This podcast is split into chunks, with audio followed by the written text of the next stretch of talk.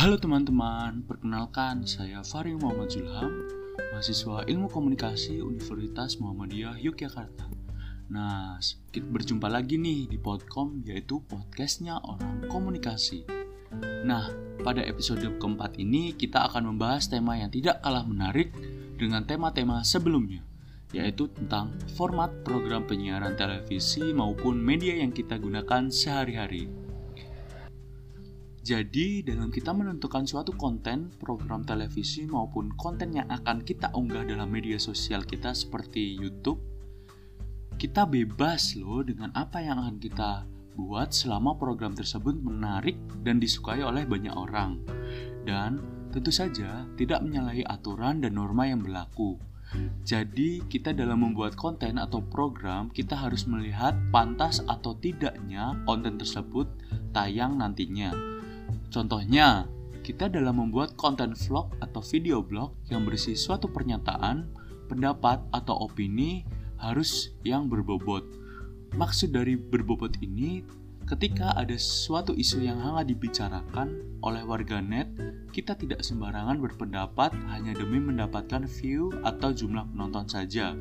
Opini yang kita lontarkan ini semestinya tidak melewati batas atau norma yang berlaku. Nah, untuk format program televisi sendiri, yang pertama ada hard news. Dalam hard news, kita bisa mengambil informasi-informasi penting dan menarik yang sedang terjadi. Untuk itu, kita harus segera untuk itu konten tersebut harus segera ditayangkan karena berita bertujuan agar cepat diketahui oleh halayak publik. Ketika ada gunung meletus misalnya, kita bisa melaporkannya langsung dengan video dan penjelasan 5W plus 1H. Yang kedua, fitur atau soft news. Jadi fitur atau soft news ini berisi informasi yang menarik, lucu, unik, aneh, dan menimbulkan kekaguman. Seperti tempat makan contohnya. Misalnya makanan daerah di tempat saya tinggal yaitu Brebes yang terkenal tentang oleh-olehnya yaitu telur asin dan bawang merah. Kita bisa meliput tentang misalnya ada jenis varian baru dari telur asin di kota saya atau keunikan-keunikan seperti cara membuat telur asin dari orang asli Brebes. Yang ketiga ada infotainment yang berisi dunia tentang selebritis dan tokoh-tokoh terkenal.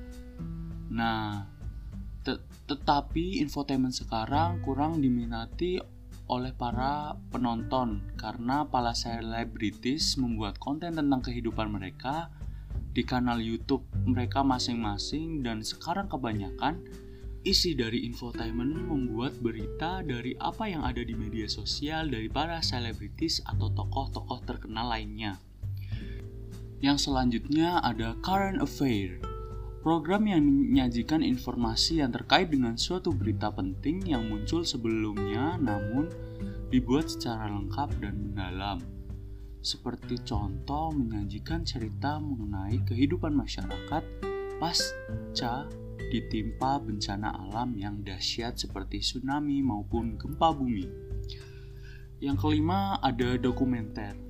Eh, program informasi yang berisi rekaman yang bertujuan untuk pembelajaran dan pendidikan, namun disajikan dengan menarik.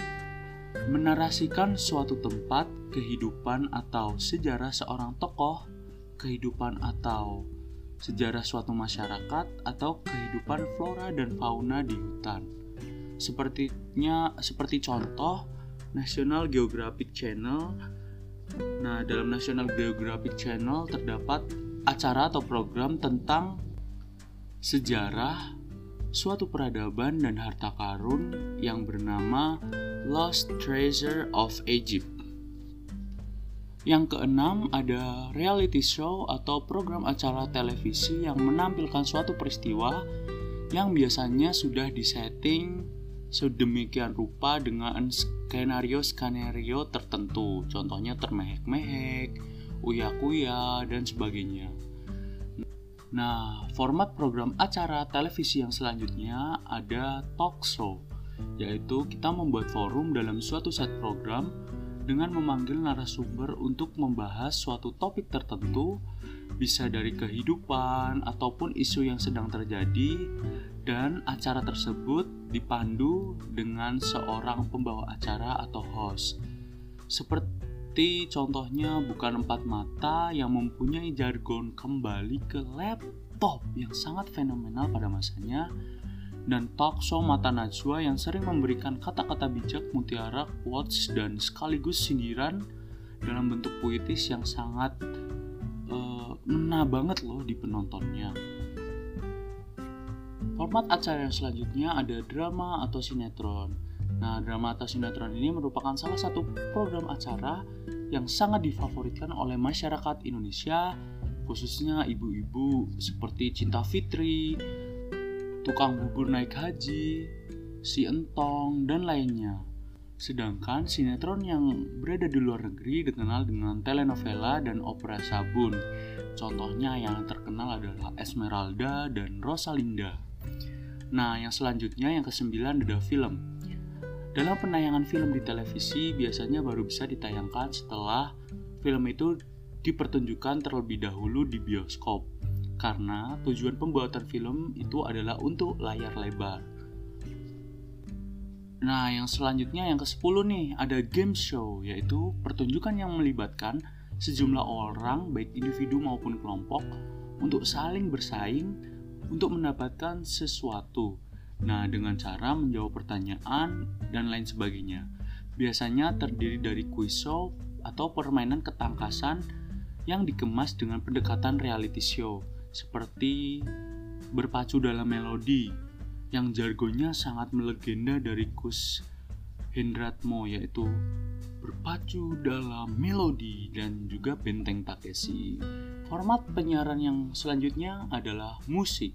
Nah, program televisi yang menampilkan musik terdapat dua format seperti menampilkan video klip atau konser. Nah, konser ini bisa dilakukan secara indoor maupun outdoor. Contohnya, dalam RCTI dulu terdapat Dahsyat dan SCTV terdapat Inbox dan Global TV dulu kalau tidak salah terdapat MTV yang melahirkan DJ-DJ sampai sekarang ini.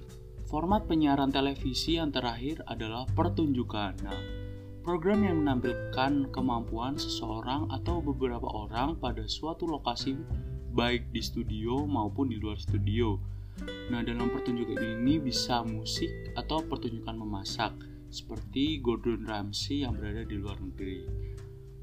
Oke, jadi cukup sampai di sini dulu podcast kali ini. Dan saya Fahri Muhammad Zulham pamit undur diri dan sampai bertemu di podcast-podcast atau podcast-podcast selanjutnya. Bye bye.